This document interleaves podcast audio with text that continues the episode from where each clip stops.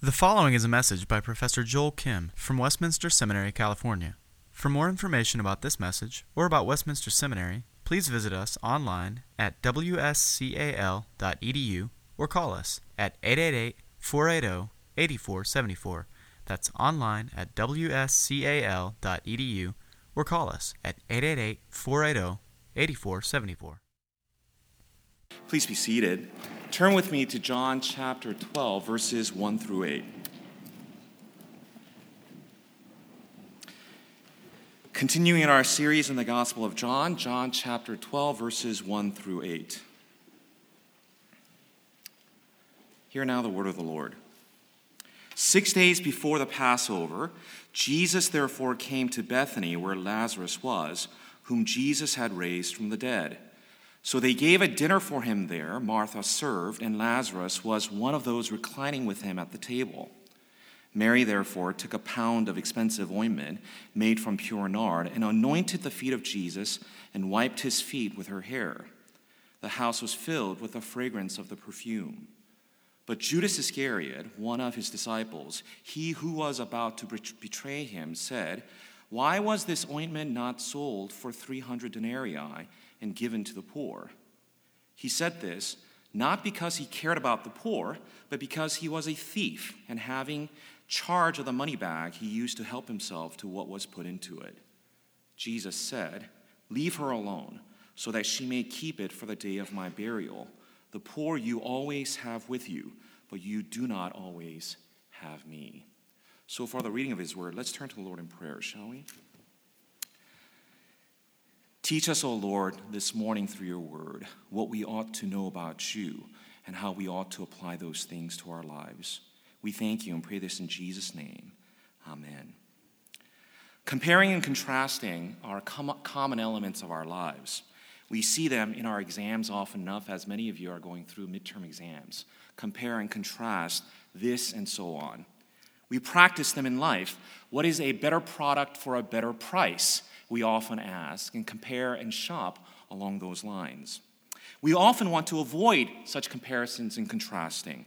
My son is a better soccer player than your son, but you don't actually want to say that to them. You just want to think it in your own mind. Comparing and contrasting individuals, what they wear, what they do, their abilities, their giftedness, are all things that we do, sometimes unconsciously, often consciously. But John wants us to compare this morning. This is exactly what he wants us to do. In particular, he wants us to examine the actions of Mary found in our text this morning, her act of extraordinary devotion, and compare and contrast with the actions of those around her. Simply put, in the midst of treachery, rejection, and plots to kill, John records an act of extraordinary devotion that testifies to something even greater. The occasion is one of celebration. Many were gathered, and the town of Bethany was now well known as the place where Lazarus, according to verse 1, whom Jesus raised from the dead, lived. It was a spectacle. Many wanted to come and see this man who was once dead, now alive, walking around enjoying the company of many. A celebration was prepared for Jesus as well as Lazarus, and many were busy preparing the meal, including the trusty Martha, while Jesus, Lazarus, and other guests were reclining and waiting at the table. It's at this point something unthinkable and unusual actually happens. Mary walks into the room, and you may remember Mary from the previous chapter when she was overcome with grief when her brother Lazarus actually died. Here, approaching Jesus, she said in verse 32, "Lord, if you had been here, my brother would not have died." You know what the scenes were afterwards when he approaches the tomb and asks them to remove the tombstone. And many said, "Oh, Lord, it stinketh, it stinketh." But yet he raised Lazarus from the dead. But seeing her stricken with so much grief, you may recall that Jesus was moved by her tears and sorrow, and Jesus himself wept. Being thankful for the miracle that raised her brother from the dead, Mary entered the room, all eyes on her, and brought a gift for Jesus as an act of her devotion and love for him. Having brought a jar of perfume, Mary proceeded to pour the pure nard over Jesus and wiped his feet with her hair. Many have looked at this passage and consider this a wonderful act of devotion, an extravagant act of devotion, a surprising act of devotion, perhaps extraordinary act of devotion. What makes our act so unusual and extraordinary, we might ask? Well, on the face of it, there is the financial element, isn't there? We are told that this ointment or perfume is expensive, according to verse 3. And Mark calls it very costly. Matthew, very expensive. It's a rare, pure nard that was considered very expensive indeed. We later find out exactly how expensive when Judas explains how much money could have been gained if this was actually sold. According to John, 300 denarii. Mark, more than 300 denarii. Something that you and I have now commonly referred to as at least a laborer's year's worth of age. So perhaps the extraordinariness of our devotion is simply the fact that there is a financial element to the giving, and we don't want to minimize that element found here. At the same time, it seems to be much more meaningful than that. Her act of devotion was a self-sacrificing devotion. The sum of the perfume was enormous, as we have just talked about. I think D.A. Carson may be right when he conjectures either Mary and her family were very wealthy, or perhaps this was a family heirloom that had been passed down to her. It was at a great sacrifice she comes and gives this to Jesus as an act of love. Either way, this was an act of great sacrifice, an uncalculated and unqualified act that gave up what was enormously precious to her. Perhaps Jesus' response to her, not recorded in John, but recorded in Mark 14, may be right when he says she did all she could. She gave up all that she had. But this devotion was not only self-sacrificing, it was also self-denying. Her act was self-denying and self-humbling in this way when John focuses on the action that she took when he says she poured it on Jesus' feet and wiped his feet with her hair. It is one thing for her to anoint Jesus with expensive perfume. It is quite another for her to anoint his feet and then to proceed to wipe his feet with her hair, oftentimes referred to as the real crown of her identity. It is an act of self-denying and self-humbling devotion and love, one reserved often for a servant who often would actually wipe the feet of the guests who would come. Here, this is a denial perhaps in what is a natural thing for many of us to desire. Desire to be recognized, revered, and respected were set aside in order that her master and Lord may be pleased. But it's not only that it was self-sacrificing, not only that it was self-denying, you could even say that this is self-forgetting. Perhaps the best way to describe her action is to say that she was self-forgetful. What could she have gained out of the actions that she has taken? Much more would have been lost to her as a result. She was not thinking about the cost to her, both financial and social. Her eyes were firmly fixed on Jesus, whom she desired to devote herself to and to love. Perhaps not necessarily talking about this particular issue, but I do think perhaps this comment is right from Timothy Keller, who writes in a book called The Freedom of Self-Forgetfulness, when he comments on the act of self-forgetting. He says, C.S. Lewis in Mere Christianity makes a brilliant observation about gospel humility at the very end of his chapter on pride. If we were to meet a truly humble person, Lewis says, we would never come away from meeting them thinking they were humble. They would not be always telling us they were a nobody, because a person who keeps saying they are a nobody is actually a self-observed person or obsessed person. The thing we would remember from meeting a truly gospel humble person is how much they seem to be totally interested in us. Because the essence of gospel humility is not thinking more of myself or thinking less of myself. It is thinking of myself less, which is often a struggle for many of us, myself as the foremost of those sinners, that everything is calculated for my gain, for my desire and whim, for my own aspirations perhaps. But here, her act, I think, can be described as a self-forgetful act. For her devotion was not merely financial. It was self-sacrificing, it was self-denying, and self-forgetful, certainly an extraordinary, perhaps even extravagant devotion. One can't help, however, but see Mary's act here in terms of her devotion in light of the treachery that surrounded the text. In chapter 11, verse 53, we're told, so that from that day on, they made plans to put Jesus to death. We're told right after this passage in chapter 12, verses 10 and 11, so the chief priests made plans to put Lazarus to death as well. The reason simply being because Lazarus was drawing too much crowd, and because on account of Lazarus, many other Jews were going away and believing in Jesus. So surrounding this text were plots to kill, treachery, those who are running away from Jesus, in fulfillment of what Psalmist says in chapter 41 when he says in verses 7 through 9, all who hate me whisper together about me. They imagine the worst for me. They say, a deadly thing is poured out on him. He will not rise again from where he lies. Even my close friend in whom I trusted, who ate my bread, has lifted his heel against me, the psalmist declares. Speaking of that closest to him, you see what's surrounding the actions of this woman when Judas Iscariot actually enters the scene. We are told in verses 4 through 6, but Judas Iscariot, one of his disciples who was about to betray him, said, why was this ointment not sold for 300 denarii and given to the poor?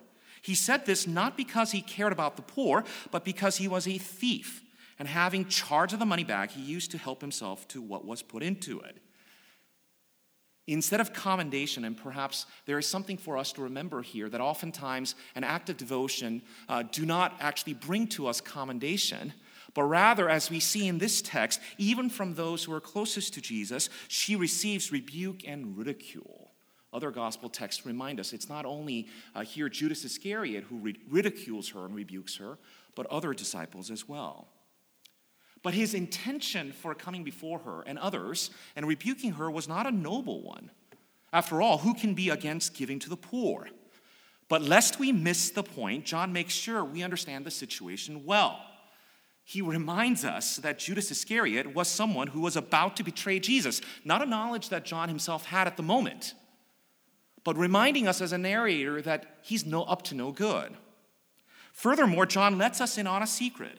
Judas was not really concerned for the poor.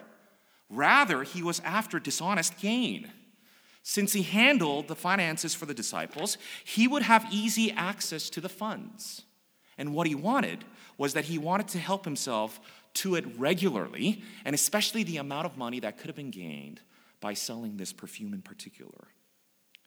In contrast, John wants us to see, in contrast to her self-sacrificing, self-denying, and self-forgetful devotion, Judas Iscariot is self-serving, self-righteous, and self-conscious.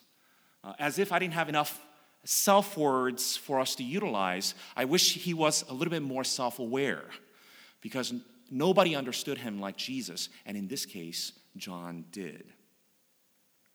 But as much as this text is about contrasting her act of devotion with Judas Iscariot and the treachery that surrounded them, here the very act of devotion forces us to, drives us to see the act of devotion anticipated in the Gospel of John.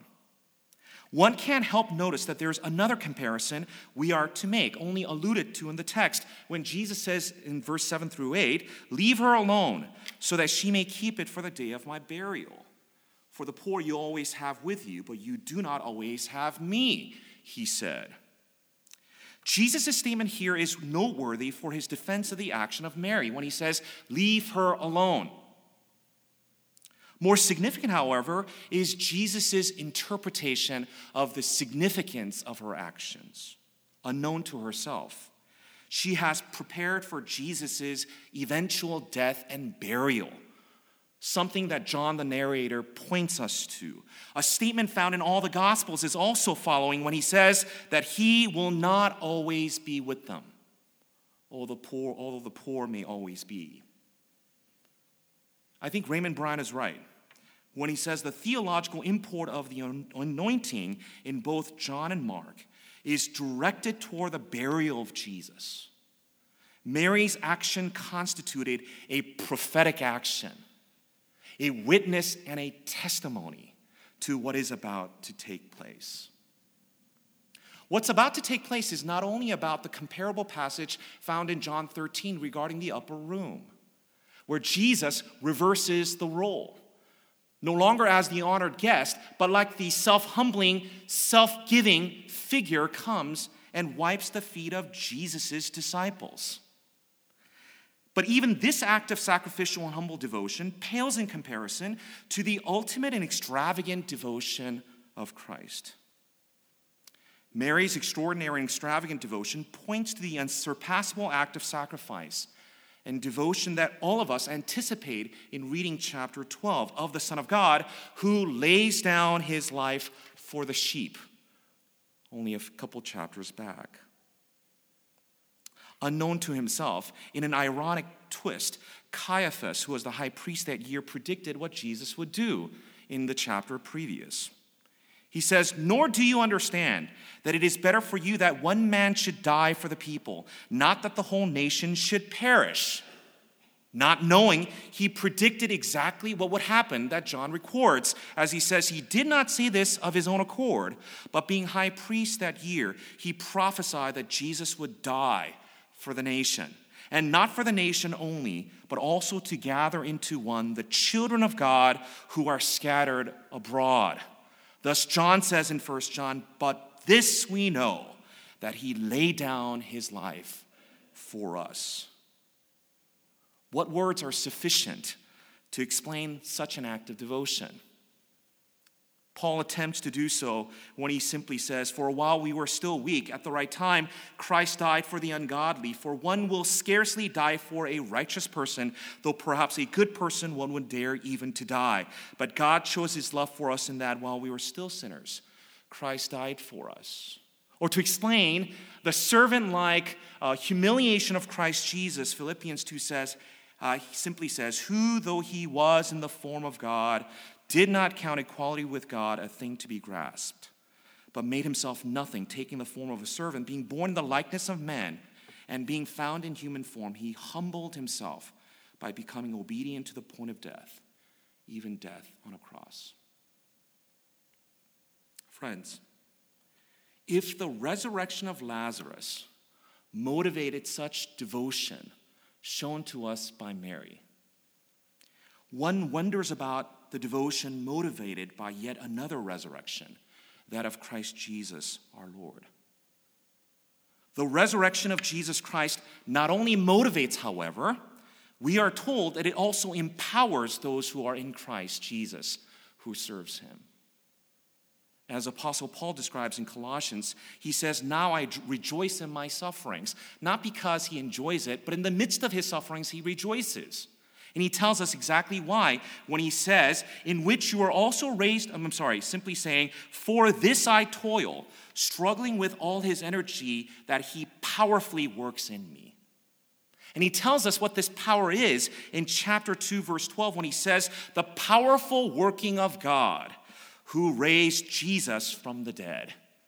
It's the resurrection power at work within us that not only motivates us in our service to the Lord.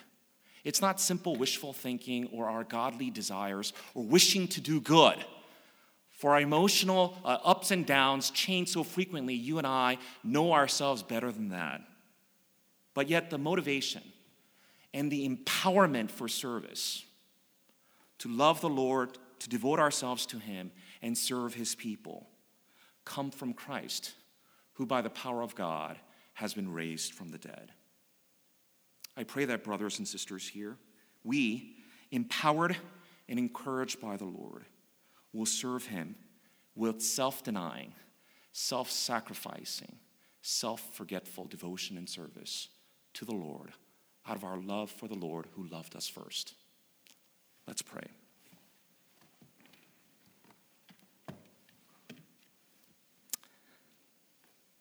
Father, we thank you for Jesus Christ, who died and was resurrected for us. We thank you that his resurrection, O Lord, encourages and empowers us to serve you. In the midst of our struggles, in the midst of our busyness, let us not hide behind our giftedness, thinking that somehow our giftedness or busyness really are indications of fruitfulness and godliness. But indeed, let us lean upon you and your grace, O Lord, so that empowered and encouraged by you, we may serve you with freedom and great joy that overflows. We thank you and pray this in Jesus' name. Amen. Copyright 2013, Westminster Seminary, California. All rights reserved. You are permitted to reproduce and distribute this material in any format, provided that you do not alter the wording in any way and that you do not charge a fee beyond the cost of reproduction. For web posting, a link to this document on our website is preferred.